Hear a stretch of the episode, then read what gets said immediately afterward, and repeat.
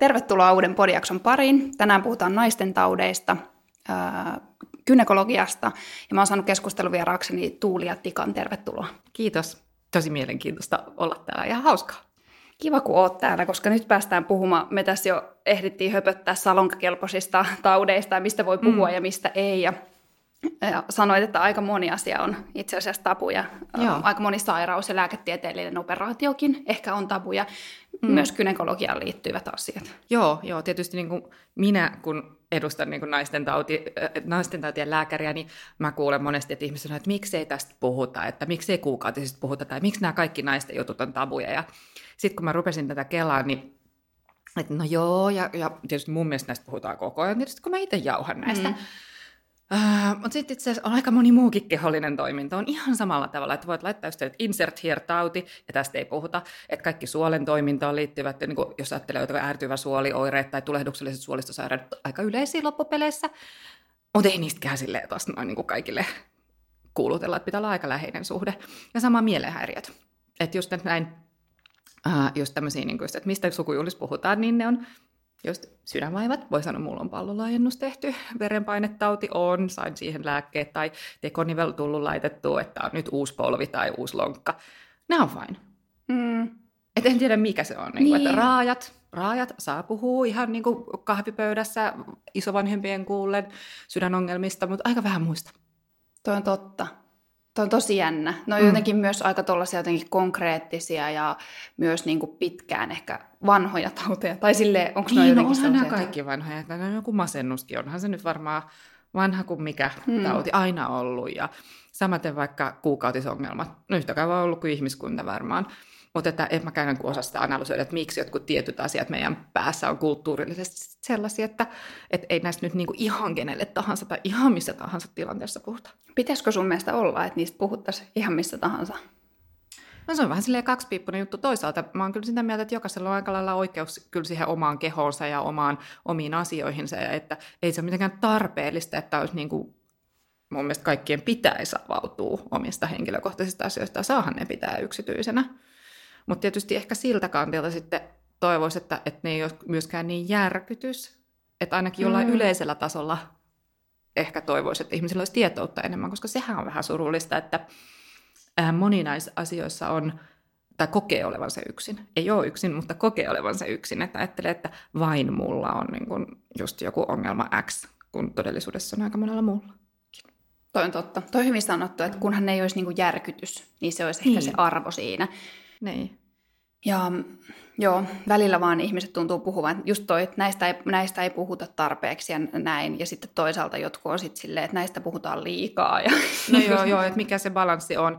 Jos tämä, että ehkä mun mielestä itse peräänkulutan tämmöistä yleisellä tasolla asioista puhumista, mutta en mäkään välttämättä halua mun terveystietoja muille jakaa. Enkä mä toisaalta, sori nyt vaan kaikki kaverit ja sukulaiset, välttämättä halua ihan kaikkea niitä omia henkilökohtaisia terveystietoja tietää muualla kuin töissä. Että just, et, et, ei, ei mun tarvitse tietää jonkun suolen toiminnasta.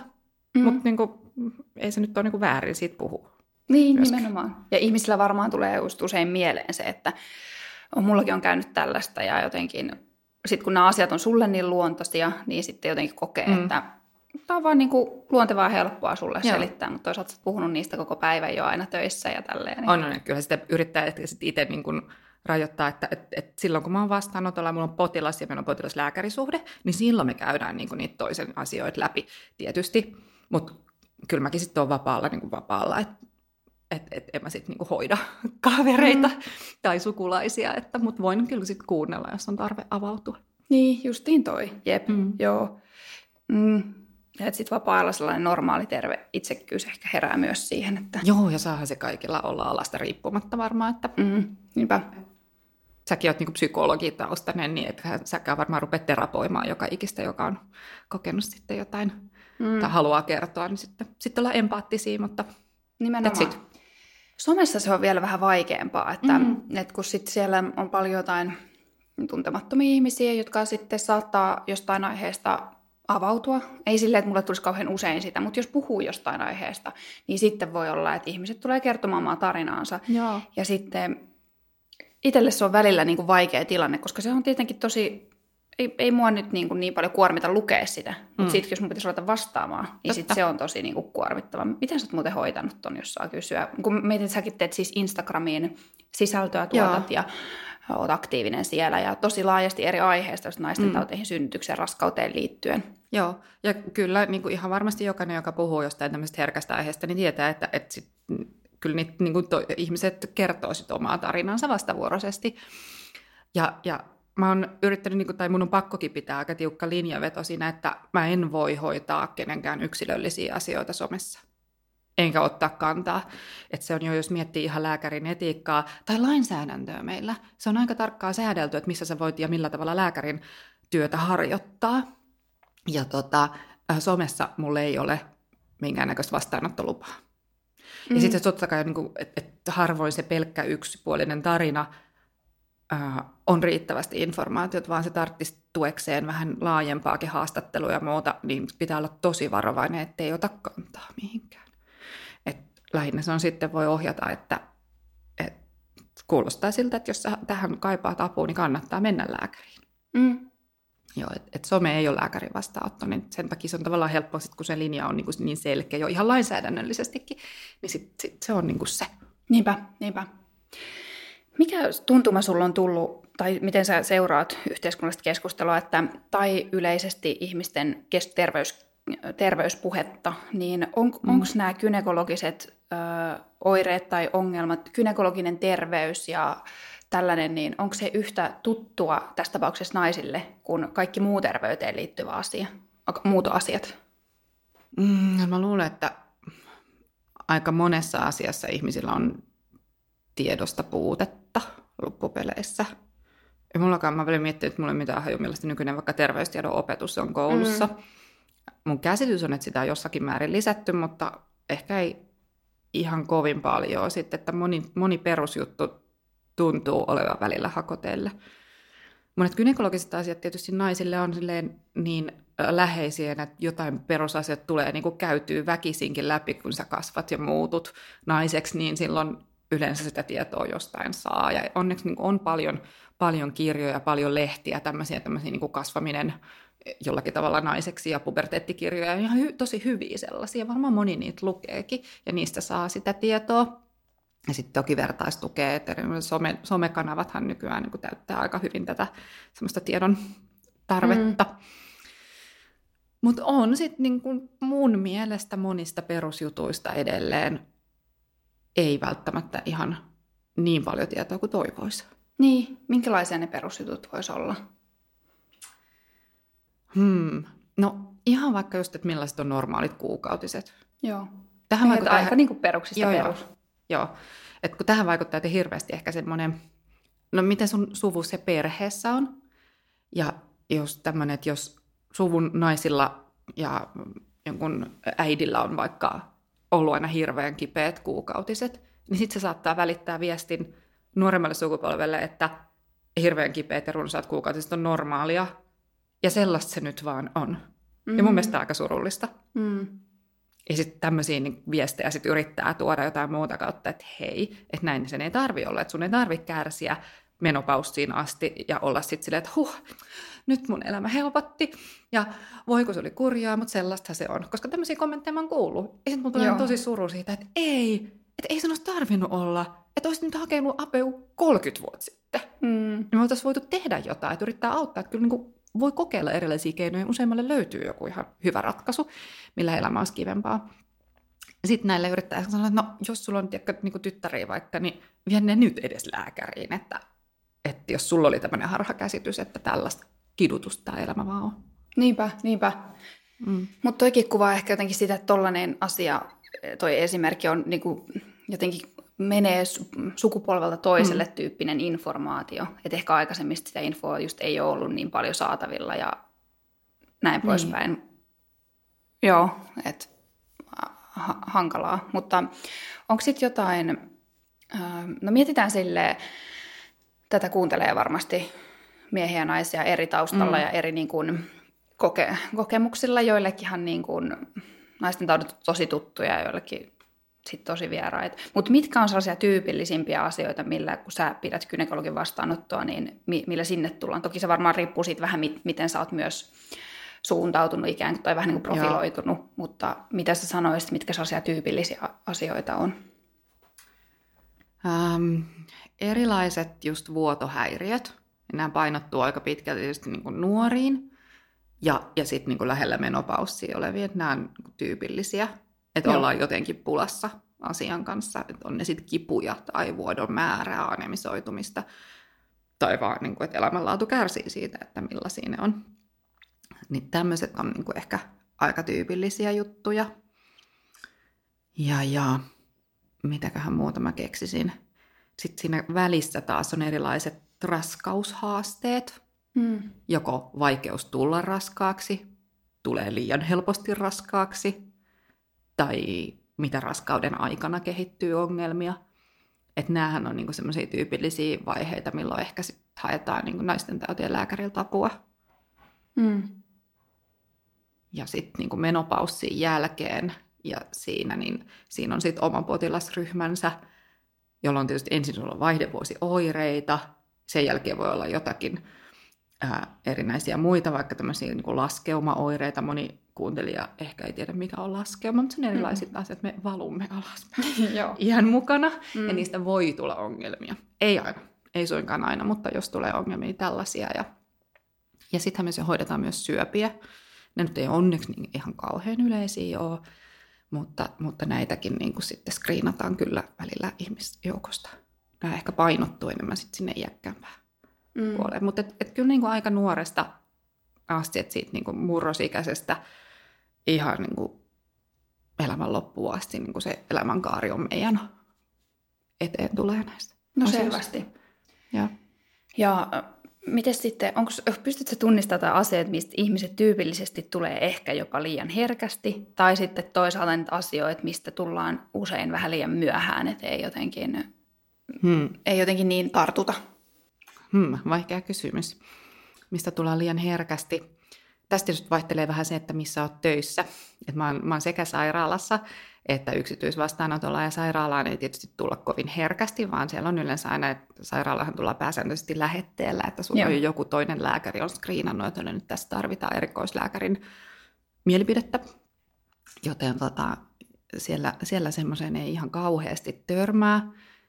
Ää, ja tota, yksityisvastaanotolla, no se mitä mä aina yritän niin ihmisille kanssa kertoa, että osa sanoo, että ei mulla ole mitään – ongelma, ei mulla ole mitään asiaa, mutta mä tulin tarkastukseen.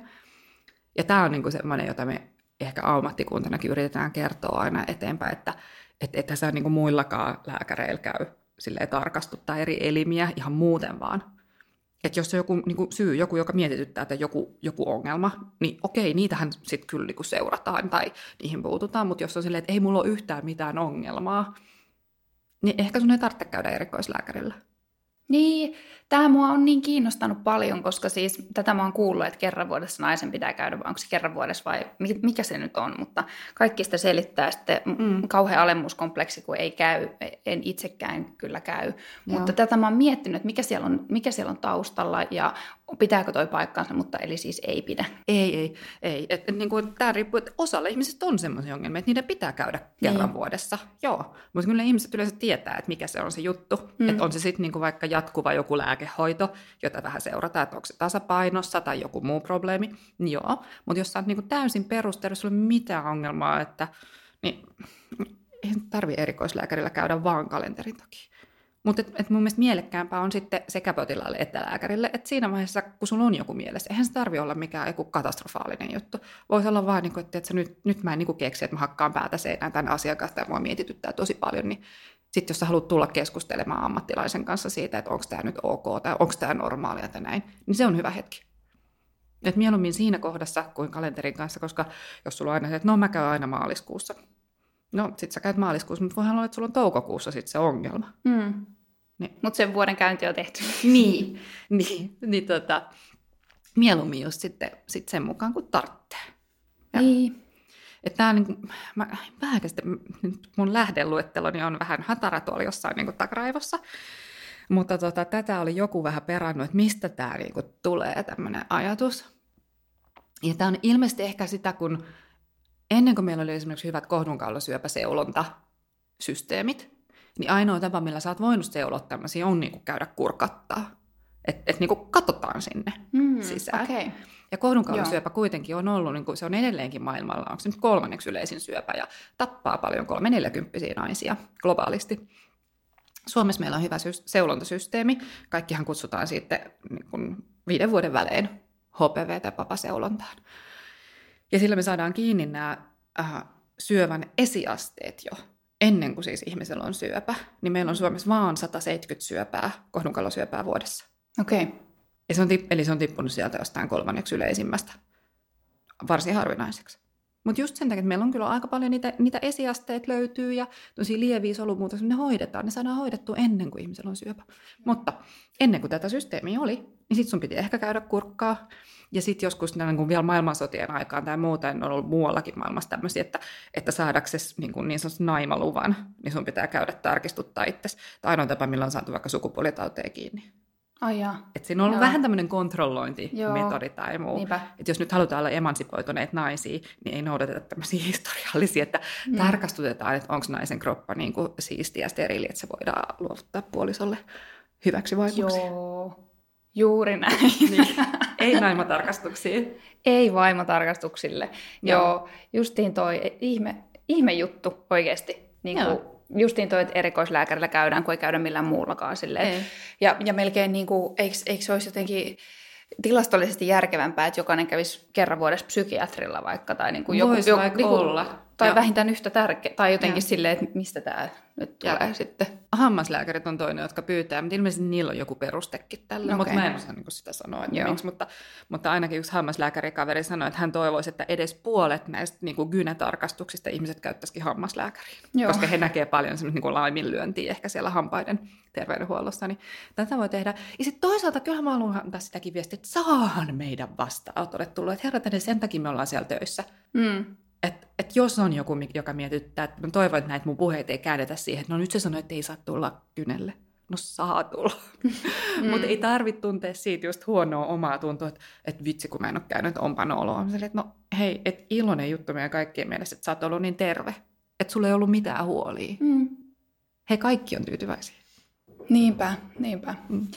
Sitä mä kyllä välillä mietin tässä niin kuin terveydenhuollon niin, saa, justiin toi, että saa tulla, ja vaikka se olisi niinku huolikin, koska välillä sitä mm. näkee, ehkä kuulee ja näkee sille, että, että mennään niinku, ollaan huolestuneita jostain, joka ei välttämättä edes ole niin totta. No, niin. no siis kun mulla no, tulee itse... se yleensä on. Niin, mm. joo justiin. Ja sitten kun, ehkä se voi johtua siitä, että mulla ainakin tulee mieleen, että sitten mä niinku saman tien, jos mulla olisi joku gynekologinen ongelma, niin sitten se olisi syöpä. Ja tää on, Joo. tää niinku mä voin... I hear you, kuulen tätä usein. Joo, ja. justiin näin. Niin sitten mä niinku mietin sitä, että, ja sitten kun sä meet Googleen ja sitten siellä kerrotaan just niin kuin näin, että nämä on tosi niin kuin, myöhään huomata nämä, mm. odotas nyt munasarjoissa syövät Joo. ja niin kuin kaikki tällaiset. Ja, niin sitten sitten mä mietin, että vähän se on varmaan rasittavaa, rasittavaa, kun sinne tulee aina sellainen syöpäpelkoinen. Ja tästä päästään itse asiassa siihen mm. psykologiseen puoleenkin myös, mikä on varmasti sun työssä todella tärkeää, tai voisin kuvitella, mm. että, että miten näitä asioita sitten oikeasti psyy koska mä näen itse, että siinä on paljon myös, niin kuin toki lääkärin työssä yleisemminkin, paljon tehtävässä sillä psyykkisellä puolella ja läsnäololla ja siinä, sillä niin kuin vastaamisella ja kuuntelulla ja kaikella tällä. sehän on niin kuin huolen säätelyä osittain aina. Joo, sitähän se on. Ja just tämä, niin kun, että et, jos sä meet Dr. Googleen, niin siellä se aina vastaus on syöpä. Joo. It could be cancer, tai niin kuin Dr. House sanoi, it could be lupus. Että sä saat aina jonkun tällaisen sieltä, koska kaikki niihin liittyy epämääräisiä vatsaoireita, vähän joskus hengenahdistusta ja, ja ei juuri mitään oire. Voi olla oireeton. No sillä, hei herran tänne, mä oon nyt oireeton, niin siis sehän tarkoittaa, että mulla voi olla syöpä. Joo, että et kaikesta sä saat sen syövän. Ja tämä on niin se yleisin, kun ihmisellä on, ihmisellä on jotakin oireita, ja sitten se on niitä mennyt googlettaa, että se tulee, että sitten kun, sit kun siellä luki, että tämä voikin olla syöpä, niin voidaanko katsoa. Sitten sit se on just sitä huolen käsittelyä. Mm. Pääsääntöisesti se ei koskaan ole syöpä. Mm. Onneksi. Mm. Mm. Niinpä. Mitä, mitkä muut tilanteet sä koet, niin kuin, en miten voiko sanoa, että myös niin kuin, ko, jotenkin kohtaamisen kannalta hankalalta, koska mä voisin kuvitella, että siellä tulee aika paljon paljon intiimiä äh, henkilökohtaista informaatiota. Jotenkin mm. vielä kun miettii, että on tämä lapsettomuus tai sitten toikin oli ihan kiinnostavaa, että siis tullaan usein, että jos tulee liian herkästi raskaaksi. Mm. Että toikin... Raskauden keskeytykset on yksi meidän niin korekompetenssi niin, myös. Juuri näin, no tämä varsinkin. Niin siinä on varmaan, miten, miten tota, erikoistumiskoulutuksessa tätä olla kiinnostaa ihan vaan uteliaisuudesta, mm. että huomioidaan tätä niin kuin kohtaamisen puolta ja psykologista puolta? Äh, no ei sitä, niin kuin, jos ajatellaan erikoistumiskoulutus, niin erikoislääkärikoulutushan on käytännössä työtä tekemällä oppimista. Aivan, niinpä. Ja tota, ää, ei siihen silleen niin kuin suoranaisesti kuulu minkäännäköisiä niin kuin opintokokonaisuuksia vaikkapa kohtaamisesta, että enemmän se on sitä, että, että sä opit siinä pikkuhiljaa ja seuraavalla mallioppimista. Vähän tämmöistä mestarikisälli-tyyppistähän se koulutus suurimmaksi mm. osaksi on. Eli sillä on niin kuin iso, iso rooli, tai niin kuin niillä roolimalleilla on iso vaikutus sun siihen, että miten, miten sit oppii näitä asioita käsittelee. Ihan lääkärin peruskoulutuksessa on niin kuin vuorovaikutusopintoja ja, ja niin kuin semmoista kohtaamista viime vuosien tai vuosikymmenten aikana. Sitten rupeaa olemaan vähän aikaa, kun mä oon ollut siellä. Pitää ruveta puhua vuosikymmenistä jo, mutta mm. silloinkin meillä oli niin kuin tämmöisiä niin kuin kasvaminen lääkäriksi koulutusta. Ja kyllä siinä voi niin kuin tietyssä määrin opettaa vähän niin kuin edes miettimään sitä kohtaamista ja, ja että sitä korostetaan. Mä voisin kuvitella, että sitä korostetaan nykyään vielä enemmän kuin silloin, kun mä olin lääkiksessä, koska onhan se tärkeä juttu. Ja tämä on se, mistä meitä moititaan ammattikuntana aina. Mm, se on totta, joo. Että et ei niin kuin, osata tässäkin niin kuin meitä on moneksi, että on ihmisiä, joilla on ihan tosi hyvä vuorovaikutuskyky ja on taidot ja sitten on taas ihan toisenlaisia. Ja kyllä mm. jokainen tekee hyvin paljon omalla persoonallaan myös näitä töitä. Mm. Että ei siinä riitä aina se vaan se substanssiosaaminen. Sitten on myös just se, että miten sä sen kommunikoit ja miten se kuuntelu menee. Ja tätä en tiedä, mutta mä kuvittelisin, että tätä on paljon vaikeampi opettaa kuin sitä, että miten, miten diagnosoidaan sairauksia. Mm.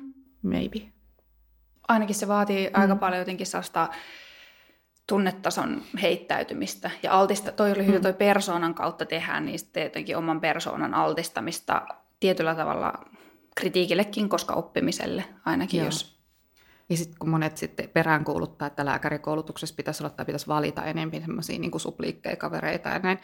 Mutta sitten tunnetaan, että eihän kaikki lääkärit tee potilastyötä. Mm. Että et se on vain niin aika iso osa lääkäristä, mikä näkyy monelle, on niin kuin tämä vastaanottotyö. Mutta, mutta me tarvitaan erilaisia tyyppejä, kyllä muunkinlaisia. Että meillä on erilaisia patologeja, radiologeja ja muita, jotka on hyvin vähän, ja oikeuslääkäreitä. Ei nämä välttämättä ole kaikki niin kuin oikeasti tämmöisessä niin kuin vastaanottotyössä laisinkaan. Niin sen takia kyllä niin kuin erilaisia persooniakin me tarvitaan tälle alalle. Hyvä pointti, niinpä. Eikä kaikki suostuisi tulee ollenkaan podcasteihin juttelemaan. Ei, ei missään nimessä. että, se, että jokainen löytäkää sen oman niin kuin, lokeronsa. Niin. Miten sä muuten päädyit tekemään, onko se Instagrami, mitä sä, mä seuraan sua siellä, mutta Joo. mä en tiedä, ootko sä tehnyt muita sosiaalisen median kanavia, mutta miten sä päädyit tekemään? Joo, ei mulla riitä aika kyllä mihinkään muihin, että on mm. pakko keskittyä yhteen, mutta kaveri painosti. Ai okei. Okay. Joo, koska just tälle, että usein, usein näistä niin kuin munkin alan aiheesta tulee juttu kavereiden kanssa, että on se sitten lenkillä, kahvilla, kaljalla jossain.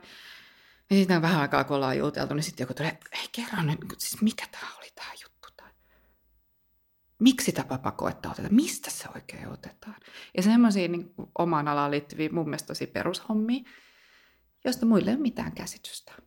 Ja sitten mm. mä olen että okei, että ei enää todellakaan tiedä. Ja sitten, sitten yhdellä len, tämmöisen lenkillä sitten mä kaverin kanssa vähän pallottelin, että mä joskus mietin, että pitäisikö, että miten tässä nyt niin kommunikoisi, että, että olisiko niin tarvetta millekään, millekään vaikka niin kuin, tässä somekanavalle. Sitten se no todellakin, että nyt me kuule tuli ja perustetaan sulle tästä näin. Niin kuin, nyt mä buukkaan, valitaan tosta sulle toi niin kuin, nimi ja nyt se on se tili siinä.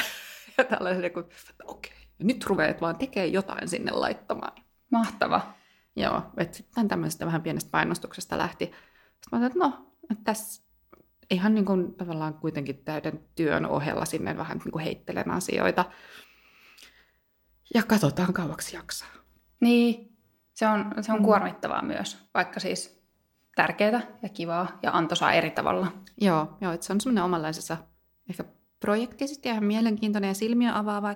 Ja sen mä huomioon, että mä opin itse tosi paljon Joo. sitä kautta myös. Että se on semmoinen niin ammatillisesti, siinä oli ehkä semmoisia, joita mä en osannut etukäteen miettiä.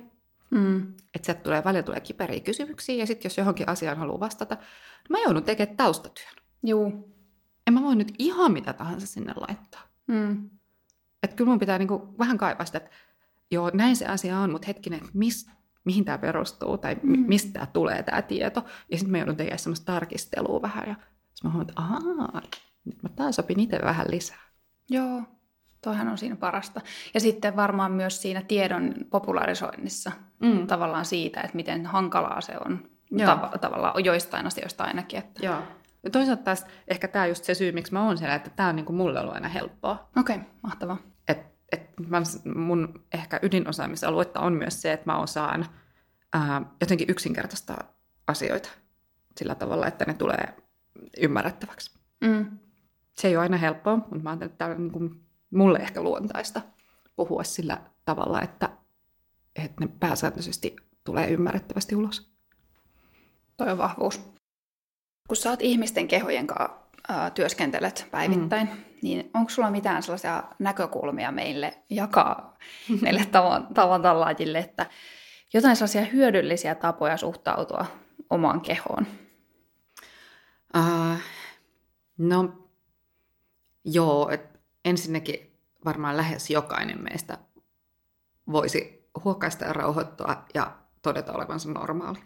Hmm. Tämä on myös asia, minkä mä usein sanon itse asiassa ääneen. Just sen takia, että tämä on yksi asia, mistä harva edes kehtaa kysyä, tai harva nostaa aiheetta, onkohan mä normaali, mm. normaalin näköinen, kokonen, muuta.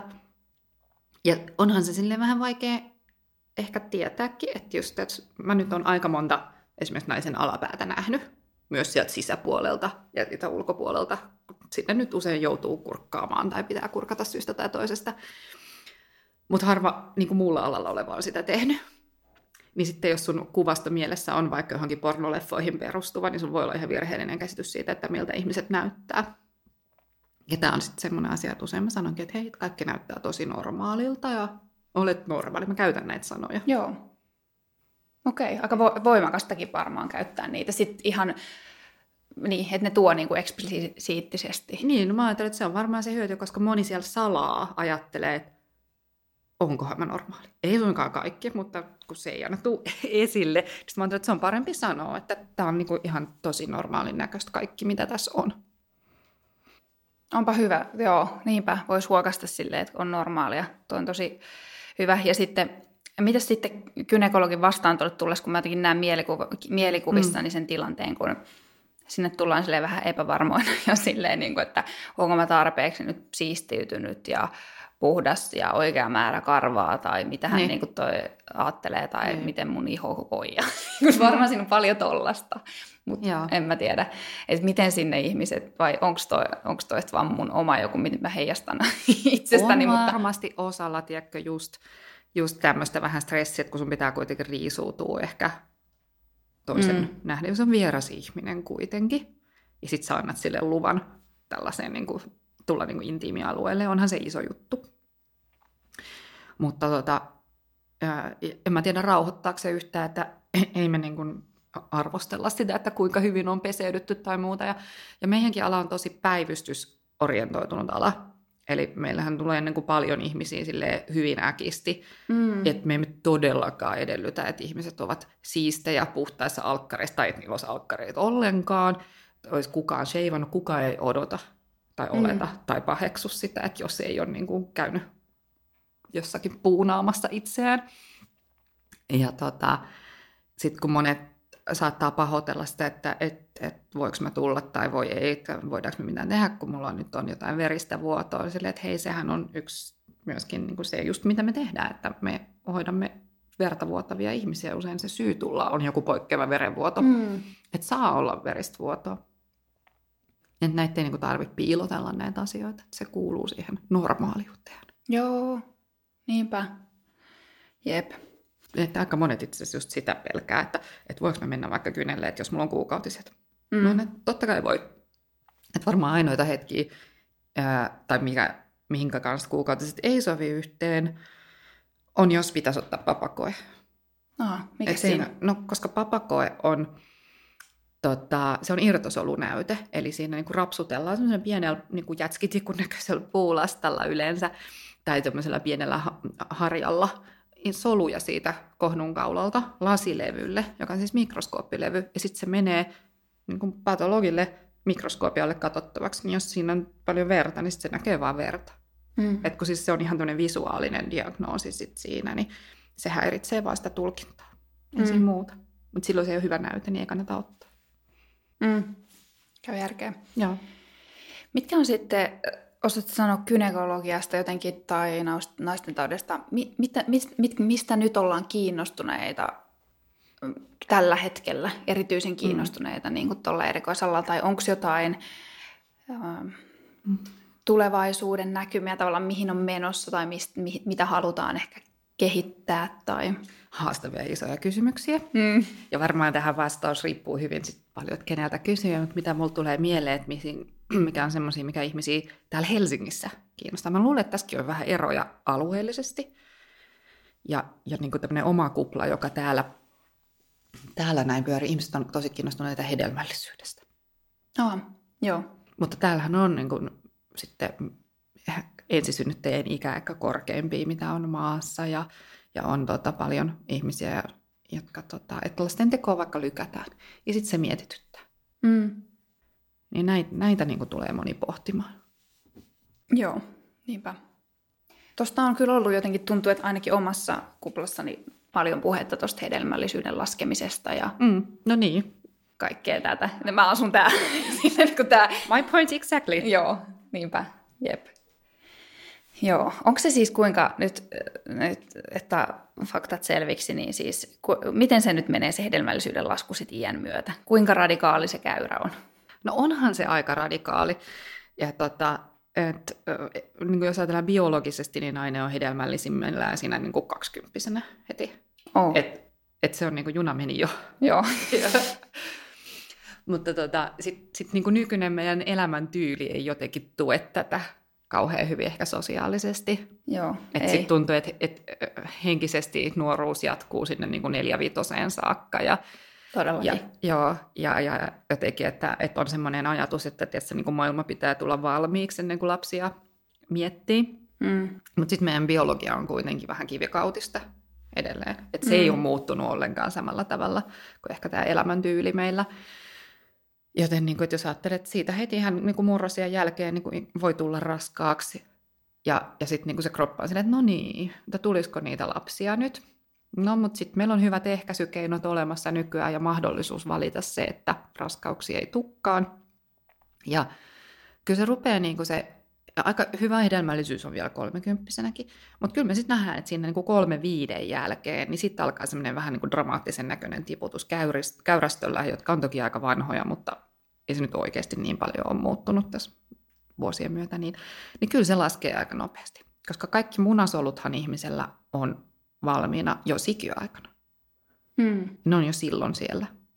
Nyt en muista ihan tarkkoja lukuja, niitä on kuin pari miljoonaa tiedätkö, sikiökaudella. No sitten syntymässä jo, niistä on jo valtaosa hävinnyt. Ah, okei. Okay. Et ne niin kuin katoo sieltä, niitä niin kuin tuhoutuu koko ajan.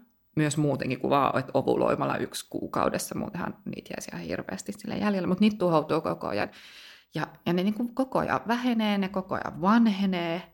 Niin tähän perustuu myös se, että minkä takia sitten kun ollaan lähellä vaikka 40, niin tulee enemmän keskenmenoja, enemmän kromosomivaurioita, tämmöisen, tämmöisten riski kasvaa, koska ne alkaa olla jo aika vanhoja munasolot, jos ne on ollut siellä 40 vuotta. Niin mikä ihme, että siinä on tullut soluihin jotain pikkufiboja, mm. jotka sitten hedelmöittyessä, niin sit se ei ihan toimikaan. Eli just, että et, niin tämä hormonitoiminta lähempänä menopaussiin se rupeaa vähän sakkaamaan, että aina ei tule edes ovulaatioita. Ja sitten jos tulee, niin se munasolu ei välttämättä ole enää kovin hyvä laatuinen, niin sitten se kokonaishedelmällisyys laskee. Mm. Joo. Ja sitten, eikö se ole niin, että menopausi, niin se loppuu tää sitten kokonaan? Joo. Joo. Joo, menopaussi niin määritelmällisesti tarkoittaa vikat kuukautiset. Mm. Sähän tiedät sen vasta jälkeenpäin, että toteat että no ei ole tullut enää. Mm. Se on nyt keskimäärin 51-vuotiaana. Mutta karkeasti, karkeasti niin kuin hedelmällisyys alkaa olla hyvin lähellä nollaa jo kymmenisen vuotta ennen sitä. Ah, okei. Okay.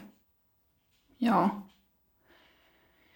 Tota, miten toi menopausi, pakko kysyä siitä vielä, kun mm. ei ole itselleni tu, niin tuttu, mutta tavallaan, että miten se, vaikuttaako se isosti ihmisten elämään, koska se tuntuu, että se tulee usein esimerkiksi ihan psykologin vastaanotollakin esiin, että Joo. pohditaan niitä psyykkisiä ongelmia ja mitä on niinku tullut nyt että tällä hetkellä uupumusta, väsymystä, mielialavaihtelua, mm. jotain ja sitten sit aina se menopaussikin nousee, että olisiko tämä nyt tässä ja näin. Mm. Niin miten se menopaussi, niinku, jotain isoja linjoja, miten se vaikuttaa naisten elämään ja kauan se kestää se vaikutus? Tässä on kauhean yksilöllistä, että mä usein kysyn ihmisiltä, joilla on menopaussi on ohi, että no miten sulla meni se. Ja osa ihmisistä on silleen, että ei siinä ollut mitään, että sitten vaan kuukautissa loppuja, että sit. Joo. Että meni ihan tosi helposti. Ja, ja osa taas oirehtii hyvin voimakkaasti jo ennen menopaussia ja saa hyvin hankalia fyysisiä ja psyykkisiäkin oireita siitä hormonaalisesta muutoksesta. Se voi vähän kelata, että se olisi niin kuin murrosikä toiseen suuntaan. Eli hormoni, hormonaalinen semmoinen niin kuin myrsky tietyllä tavalla. Ja sitten se päättyy siihen, että sun munasarjat lopettaa toiminnan ja estrogeenitasot menee niin kuin pysyvästi alas. Ja sitten näistä niin kuin klassisia oireita on just näitä kuumia aaltoja, niitä tulee ja hankalia hikipuskia, yöllistä heräilyä, joka voi aiheuttaa, että sä oot tosi väsynyt. Kun sanot pinna helvetin kireellä, anteeksi kiroilu. Ja, tota, ää, ja kyllähän niin kuin just, just tämmöisiä tyypillisiä ikäisiä noin 50 naisten unihäiriöitä, niin voidaan niin kuin hoitaa, että on masennus tai unilääkkeelle, eikä niin kuin välttämättä hiffata, että hei, tässä saattaa itse asiassa olla kyse menopausioireista. Mm. Ja se oikea hoito voisi olla estrogeeni, joka vie sitten ne unihäiriöt veksi. Ja sittenhän jos sä nukut huonosti, niin sitten se on semmoinen niin ikävä oravan pyörä, että sitten voi tulla muitakin psyykeoireita. Että se on semmoinen, siinä voi olla tietysti monia myötä vaikuttavia tekijöitä, että ei suinkaan kaikille 50 sit se on aina vaan menopaussioireet, mm. jotka tekee vaikka mielialaoireita, mutta kyllä se on hyvä pitää mielessä. Niinpä. Sitten jos mennään toiseen päätyyn, niin mä haluaisin het- vähän puhua ehkäisystä myös, koska se on mm. kanssa aina, aina isosti tapetilla ja se on jotenkin, jotenkin kaikessa miten paljon se on kehittynyt tässä vuosien saatossa ja kaikkea, niin se on tosi todella hieno ja arvokas asia ja samalla jotenkin niin kuin hankala asia. Ja sitten myös tämä ehkäisyn, mutta mä en tiedä oikein, nyt kun mä rupesin miettimään, mä siis menisin kysyä sulta vähän niin kuin tästä ehkäisyn sukupuolettuneisuudesta, että päästäänkö me joskus siihen, että miehillä olisi jotain hormonaalista ehkäisyä ja näin, koska jotenkin itse on häirinyt paljon se, että vaikka siinä nyt ei sinänsä mitään vaaraa ole, mutta että naiset käyttää sitä mm ehkä, hoitaa sen, sen ehkäisy, mutta sitten toisaalta miehet hoitaa sen kondomihomman ja niin kuin tälleen, niin. näin poispäin. Mutta en mä tiedä, kehitetäänkö niitä miesten hormonallisia ehkäisyjä? Mä en todellakaan tiedä, että mikä se tämän hetken tilanne Joo. on, mutta niin kai se ongelma vähän on, että jos niin kuin jollakin tavalla siittiötuotantoa lamataan, niin jos sillä aiheutetaan impotenssia samalla, niin se ei ole kauhean niin menestyksekäs noin kaupallisestikaan, tai mm. kuka semmoista nyt haluaisi käyttää. Ja onhan niin kuin toki miehilläkin vasektomia, eli siis miehen sterilisaatio mahdollinen, ja näitä tehdäänkin paljon, mutta kun ne on niin kuin kysyvämpi ratkaisu. Mm. Että tota, ilmeisesti mun käsitys on nyt vielä ei ole toistaiseksi onnistuttu oikein formuloimaan sellaista systeemiä, että jolla saataisiin tehokkaasti vaikka siittiötuotantoa estettyä ilman niin kuin muita haittoja, ja että se olisi luotettava, kun tässä sitten niin kuin näillä niin kuin naisille suunnattuja ehkäisyvalmisteita, niin ne on aika hyviä. Ja sitten täytyy muistaa, että aika moni nainenhan ei käytä näitä raskauden ehkäisyyn, vaan mm. ihan muiden asioiden hoitoon. Et välillä mua niin ottaa nuppi oikeastaan tämä kaikkien näiden hormonaalisten valmisteiden ää, niin kuin nimeäminen, että ne on raskauden ehkäisyvalmisteet, koska tämä luo sellaisen barrierin, että ihmiset ei uskalla käyttää niitä, jos niillä on vaikka endometrioosi tai kauhean kipeät kuukautiset, hirveän runsaat vuodet, mutta en mä halua käyttää noita, kun mulla ei ole miespuolista kumppania nyt. Että mulla ei ole mm. raskauden ehkä sun tarvetta. Sitten että hei haloo, että et sä käytä näitä miesten takia. Että ihan sama, onko sulla joku miespuolinen seksikaveri, että sä voit käyttää näitä tasan tarkkaan itsestä takia. Ja siis yleensäkin nainen mun mielestä pitäisi, että minä käytän niitä itseni takia, haluan niin kuin, hoitaa mun omaa kroppaa, haluan päättää itse, että voiko mä tulla raskaaksi vai en. Ja sille ihan samat pyöriksi niitä äijiä vieressä vai ei. Mm. Että tästä niin pitäisi, että miksi näitä nyt sitten kutsuisi joskus oh, hormonaalisiksi gynekologisten elinten säätelyvalmisteiksi. Niin. Hirveän monimutkainen. Paljon, paljon helpompi. niin. E-pilleri on ihan kiva nimi tai kierukka. Mutta joo, että se stigma siitä, että tämä on vain raskauden ehkäisy, niin se joskus, joskus haittaa hoitoa, sanotaan. Ihan näin. varmasti haittaa, koska kyllä niitä keskustelut kuulee paljon, että jo, jollain on just hormonaalinen lääkitys, mutta sitten siihen tulee perään se lause, että mutta ei siis niin kuin ehkäisyn takia. Mutta se niin. kertoo jo siitä tavallaan, että lähtökohta on ja. se, että on ehkäisy ja sitten... On.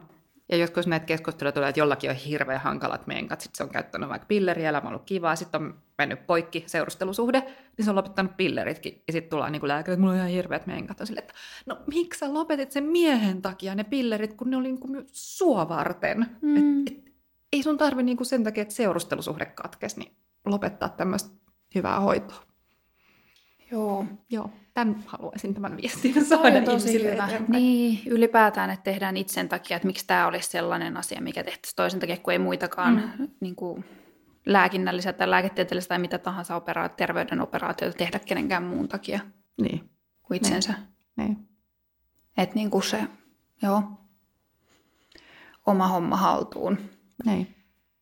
Joo, toi on hyvä viesti. Mitäs muuta tästä ehkäisystä jotenkin vielä tekisi mieli jotain kysyä?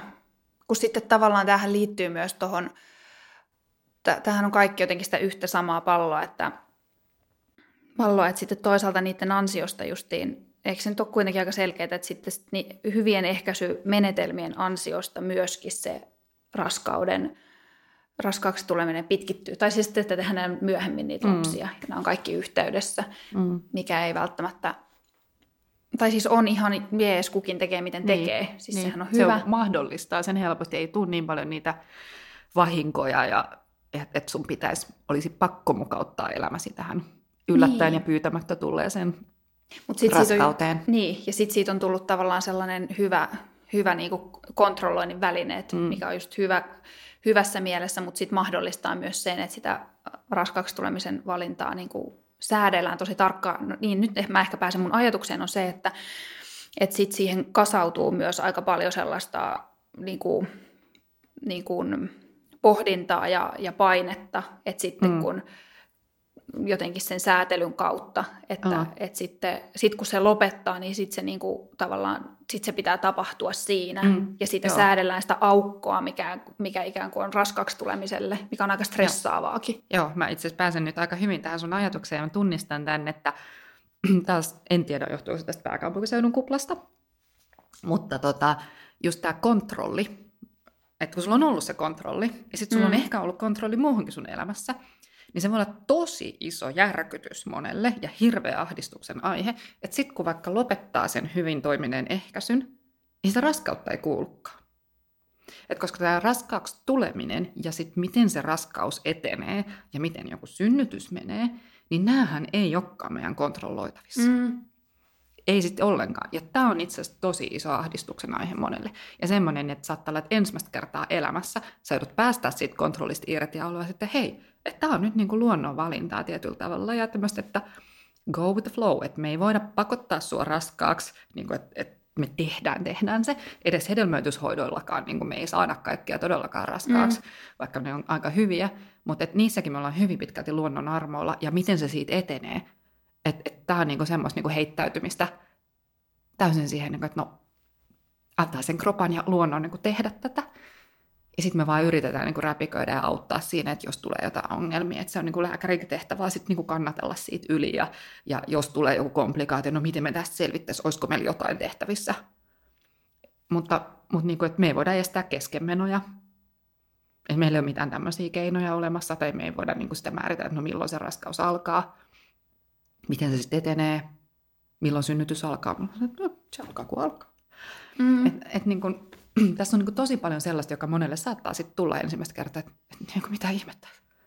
Mä en enää pystykään tätä kontrolloimaan. Ja se on pelottavaa. Ihan sairaan pelottavaa. Siis mä, niin. mä voin vaan kuvitella silleen, niin kuin, että... Ja niin isoja asioita sitten, jos miettii, että on tottunut jotenkin henkisesti kontrolloimaan omaa elämäänsä mm. ja aikatauluttamaan ja tekemään asioita, mitä haluaa, ja sitten myös jotenkin se kehon kontrolli pystyy tosi paljon niin kuin säätelemään omaa kehoa. Ja tuossa menee jotenkin se niin kuin kaikki, Joo. kaikki viedään ja sitten jotenkin se kehollisuus siihen päälle, niin se on tosi voimakas Se pitää kokemus. ottaa sitten semmoisena niin todellakin mindfulness-harjoituksena. Se varmaan mun mielestä tekisi ihan hyvää monellekin, että hei, että nyt mun on pakko antaa nämä ohjat tonne niin kuin luonnolle, että mä en voi tätä säätää. Siis vaan menee ihan energiaa hukkaan, jos yrität kontrolloida asiaa, mitä sä et pysty kontrolloimaan. En pysty mm. tuota säätäkään, teille oli ihan kauhea keli. Jos mä olisin pistänyt ihan hirveästi siihen niin kuin efforttiin ja tuskailun niin kuin sen muuttamiseen, niin kuin mä olisin tosi ahdistunut, mutta mikä ei muutu. Mm. Niin vähän sama se on näistä niin kuin, niin kuin kehon luonnollisissa prosesseissa, että et sä vois sille mitään. Niin se on vaan paremmin, niin kuin, että miten se nyt sitten saisi naksautettua aivot sellaisen, että, että katsotaan mitä tulee. Avoimin mielin. Että se pitää ottaa sitten semmoisena harjoituksena. Joo, hyvä ajatus toi harjoitus. Se ottaa jotenkin yli myös sen, että mm. tämä on niinku treeni ja tämä on niinku väliaikaista. Mä kehityn ja jotenkin sellainen ajatus siinä. Ja sitten mietin myös, että tuohon päälle vielä jotenkin ehkä sellaiset odotukset, mitä liittyy, mihin sitten liittyy ehkä paljon tämä ajatus justiin tuosta normaaliudesta, on mm. myös tietenkin haastaa sitä mun näkökulmasta, että, että jotenkin mitä, mitä on just ehkä, onko se sitten, mitä on tottunut suvussa näkemään, miten asiat menee, miten synnytys menee, mm. miten raskaus menee. Ja kaikki tämä on tavallaan sellaista, vaikka kukaan ei sanoisi mitään, niin silti se, mitä me nähdään ja näin, niin sitten tota, vaikuttaa siihen, että miten me ajatellaan, että menee taas normaalisti. Ja sitten sit sekin varmaan voisin kuvitella, että tuohon liittyy aika paljon sellaista jotain tosi hienosäätöstä, että mikä on, mitä ajatellaan, että on luonnollista, vaikka paljon mm. laajempi spektri olisi luonnollista esimerkiksi. Joo, joo kyllä. Että nämä vaikuttaa siellä alitajuisesti sitten. Ja mm. Aika paljon näitä käydään tämmöisiä keskusteluja, että just, että nyt täytyy vain katsoa, mitä tapahtuu ja reagoidaan tapahtumiin. Ja Joo. Katsotaan, mitä tulee. Mm. Koska just, että vaikka, vaikka niin kuin äidillä tai siskolla tai muilla olisi tapahtunut jotain, niin kukaan meistä ei ole sama kuin äitimme tai siskomme tai muu. Että me ollaan kuitenkin aika lailla yksilöitä. Ja, ja myös sitten just vaikka raskauteen liittyy se sikiö tai vauva, sitten ne on myös yksilöitä ja siellä voi tapahtua vaikka mitä.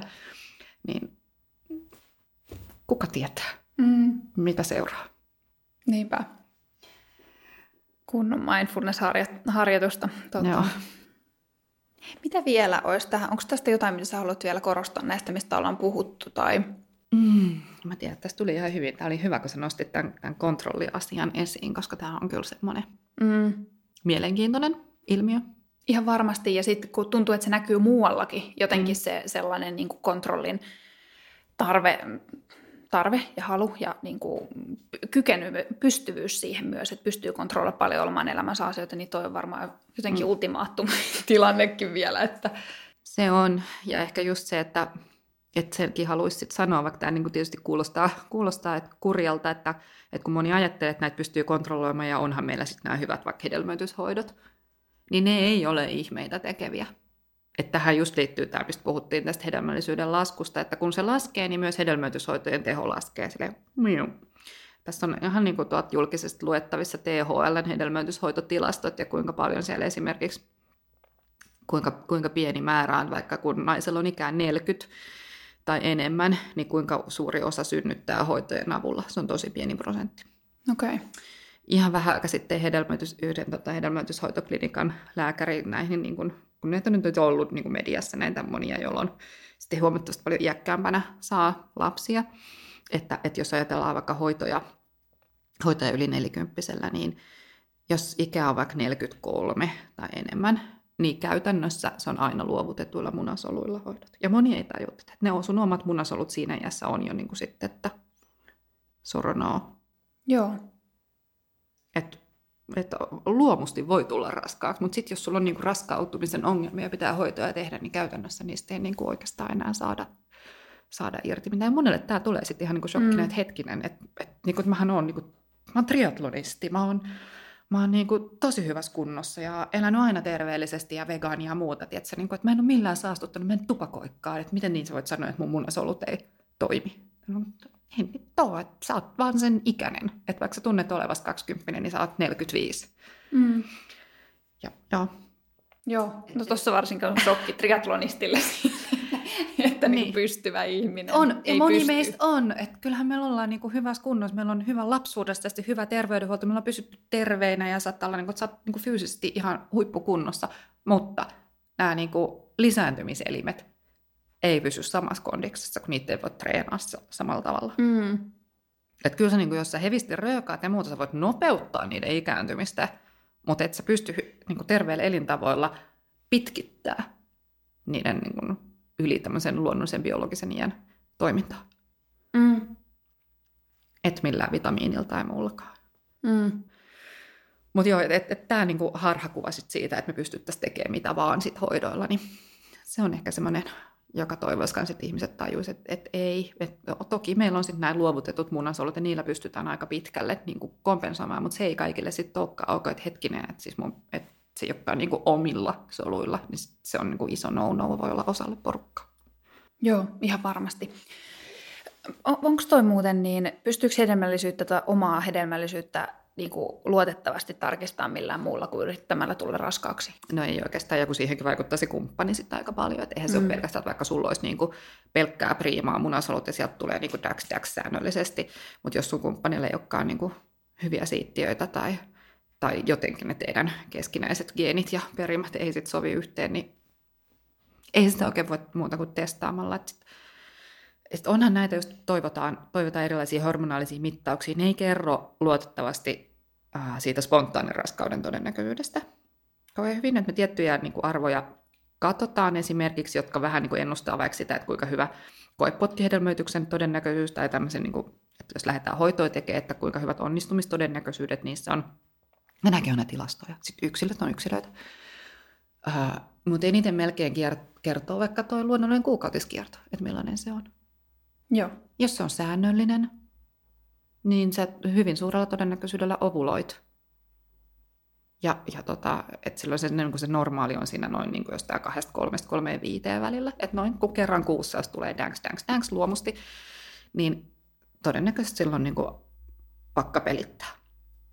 Mutta sitten jos aiemmasta niin kuin, niin kuin NS-normaali tai vaikka vähän pitkähkö tai whatever mittainen säännöllinen kierto, että jos rupeaa lyhenee, niin se on yleensä merkki siitä, että nyt, nyt niin kuin voi olla tälle, että hedelmällisyys alkaa alentua. Mm, okay. Että tämmöinen niin ihan yksinkertainen, että ei niinkään, ei me tarvita labraa tai muuta, kun se ihan haastatteleminen itse asiassa kertoo siitä ja hedelmällisyydestä mm. paremmin. Mm. Monet toivoo labraa, mutta ei sitä aina tarvitse. Mm. Tai se kerro mitään sellaista niin kuin, faktaa. Mm. Pakko vielä kysyä loppuun, että nyt mm. kun ollaan puhuttu naisten taudeista ja raskaudesta ja synnytyksestä, niin sitten kun, eikö niin kynekologian vastine on urologia, oliko se niin?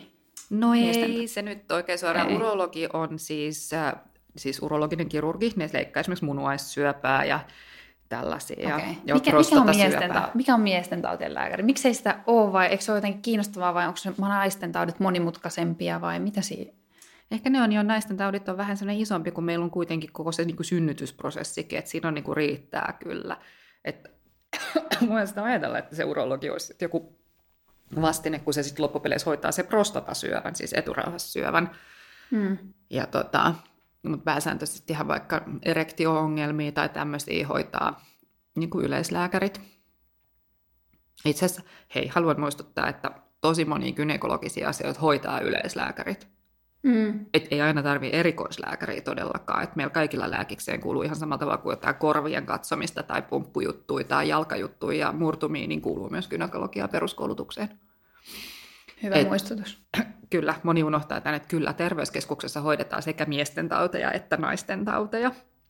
Sitten tarvittaisiin eskaloidaan urologille tai gynekologille, jos nyt on niin kuin joku sellainen asia, että tarvitaan erikoislääkäriä ehdottomasti, niin haluan tämän muistuttaa. Mutta joo, ehkä ne niin kuin pelkät spesifit miesten taudit, niin ne ei ole ehkä sit niin, niin paljon tarvi sellaista huomiota.